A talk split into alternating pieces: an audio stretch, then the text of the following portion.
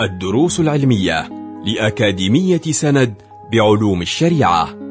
المرحلة الأولى شرح ميسر لمجموعة من المتون المختصرة تفيد المتلقي في دنياه وآخرته. مقرر الإيمان والاعتقاد شرح منظومة عقيدة العوام مع الشيخ عبد الله باخريصة. بسم الله الرحمن الرحيم. الدرس الرابع عشر من شرح عقيدة العوام. بسم الله الرحمن الرحيم. الحمد لله رب العالمين وبه نستعين على أمور الدنيا والدين والصلاة والسلام على أشرف الأنبياء والمرسلين من بعثه الله تعالى رحمة للعالمين وعلى آله وصحبه أجمعين. سبحانك لا علم لنا إلا ما علمتنا إنك أنت العليم الحكيم. يا فتاح يا عليم يا فتاح يا عليم يا فتاح يا عليم افتح علينا فتحا قريبا برحمتك يا أرحم الراحمين. نواصل معكم شرح عقيدة العوام حيث وصلنا إلى قول الناظم والملك الذي بلا أب وأم لا أكل لا شرب ولا نوم لهم. في هذا البيت يتكلم الناظم على الإيمان بالملائكة. ويعتبر الإيمان بالملائكة أحد أركان الإيمان. الستة وهو الركن الثاني أن تؤمن بالله وملائكته وكتبه إلى آخر عدد الأركان الإيمان. ودليل الإيمان بالملائكة قوله سبحانه وتعالى آمن الرسول بما أنزل إليه من ربه والمؤمنون كل آمن بالله وملائكته. وذكر بقية الإيمان بأركان الإيمان المذكورة في الآية. فالإيمان بالملائكة يعتبر ركن من أركان الإيمان. فذكر الناظم في هذا البيت والملك الذي بلا أب وأم يعني أن طبيعة الملائكة أنهم خلقوا من غير أب ومن غير أم. فلا أب لهم ولا أم لهم ولا يتوالدون ولا يتزاوجون ولا يتناسلون.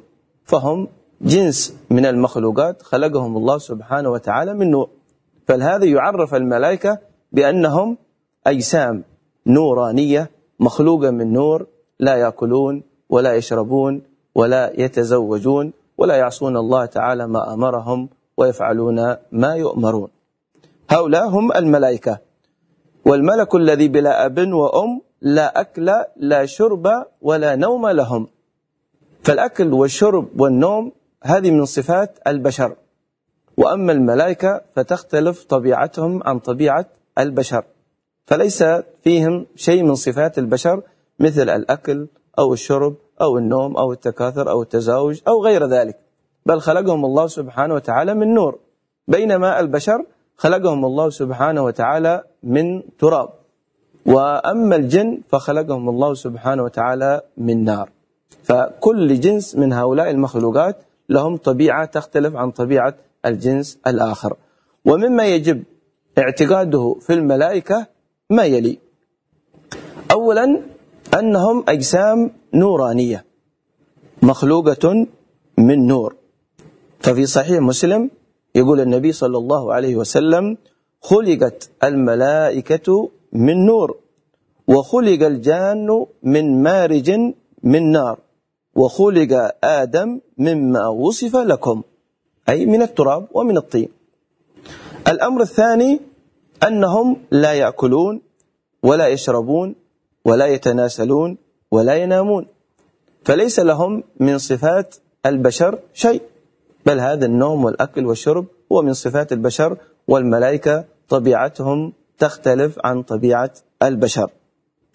الأمر الثالث أنهم ليسوا بذكور ولا إناث.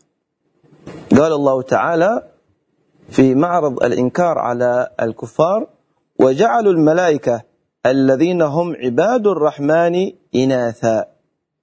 فمن اعتقد أن الملائكة إناث فقد كفر بنص الآية.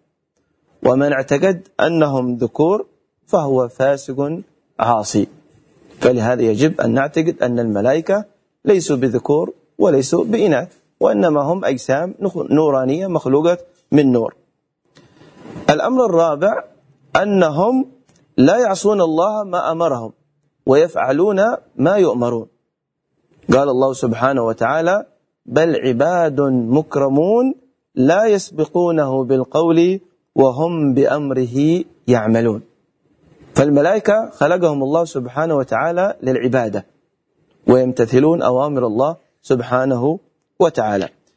الأمر الخامس أن الله سبحانه وتعالى منحهم القدرة على التشكل فهم يتشكلون بصور جسمانية حسنة لأنهم أجسام لطيفة فأعطاهم الله سبحانه وتعالى القدرة على التشكل بصور جسمانية مثل البشر. فلهذا كان سيدنا جبريل يأتي النبي صلى الله عليه وسلم في بعض الأحيان على صورة أحد الصحابة وهو دحية بن خليفة الكلبي. فكان سيدنا جبريل يتشكل على صورته. وكذلك أيضا أثبت الله سبحانه وتعالى هذا التشكل عندما جاء سيدنا جبريل إلى مريم ابنة عمران. فقال الله سبحانه وتعالى فأرسلنا إليها روحنا فتمثل لها بشرا سويا. بشرا سويا أي جاءها في صورة بشر كامل الخلقة وحسن الهيئة. فهذا دليل على أن الملائكة يتشكلون بصور جسمانية حسنة. كذلك أيضا مما يجب اعتقاده في الملائكة أن لهم أجنحة.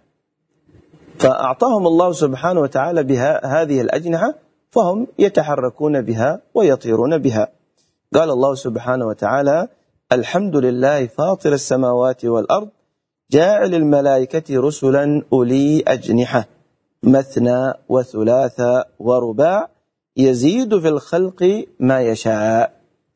فمن الملائكة من له جناحان ومن له ومنهم من له ثلاثة ومنهم من له أكثر. وقد ذكر أهل السيرة أن نبي الله أو أن سيدنا جبريل أعطاه الله تعالى ستمائة جناح. ستمائة جناح. جاء في الحديث يقول ابن مسعود أن الرسول صلى الله عليه وسلم رأى جبريل عليه السلام وله ستمائة جناح. وهو كبير الملائكة ورئيس الملائكة جبريل عليه السلام. فهذا مما يجب اعتقاده فيهم أن لهم أجنحة. وأخيرا أنهم كثير لا يحصي عددهم إلا الله سبحانه وتعالى. قال الله تعالى وما يعلم جنود ربك إلا هو. قال المفسرون المراد بهذه الآية هم الملائكة. فالملائكة كما قال أهل التفسير هم أكثر مخلوقات الله تعالى عددا. أكثر مخلوقات الله تعالى عددا هم الملائكة. يأتي بعدهم في العدد الجن ثم يأتي بعدهم في العدد البشر. ثم بقية المخلوقات وهم يتفاوتون في الأعداد. فأكثر مخلوقات الله سبحانه وتعالى عددا هم الملائكة. وجعل الله سبحانه وتعالى لهم وظائف يقومون بها. منهم من هو ساكن في السماوات السبع ومنهم من جعله الله سبحانه وتعالى في الأرض وأعطاه الله تعالى مهمة يقوم بها.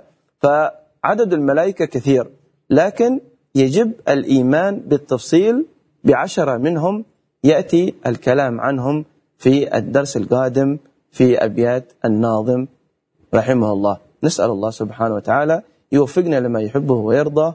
اللهم لا تحرمنا خير ما عندك شر ما عندنا. اللهم يا من وفق أهل الخير للخير وعانم عليه. وفقنا اللهم الخير وعنا عليه. وصلى الله وسلم على سيدنا محمد وعلى آله وصحبه أجمعين. والحمد لله رب العالمين. كنتم مع الدروس العلمية لأكاديمية سند بعلوم الشريعة. يمكنكم متابعة جميع الدروس عبر موقع الأكاديمية وتطبيقاتها الإلكترونية. سند علم سلوك دعوة.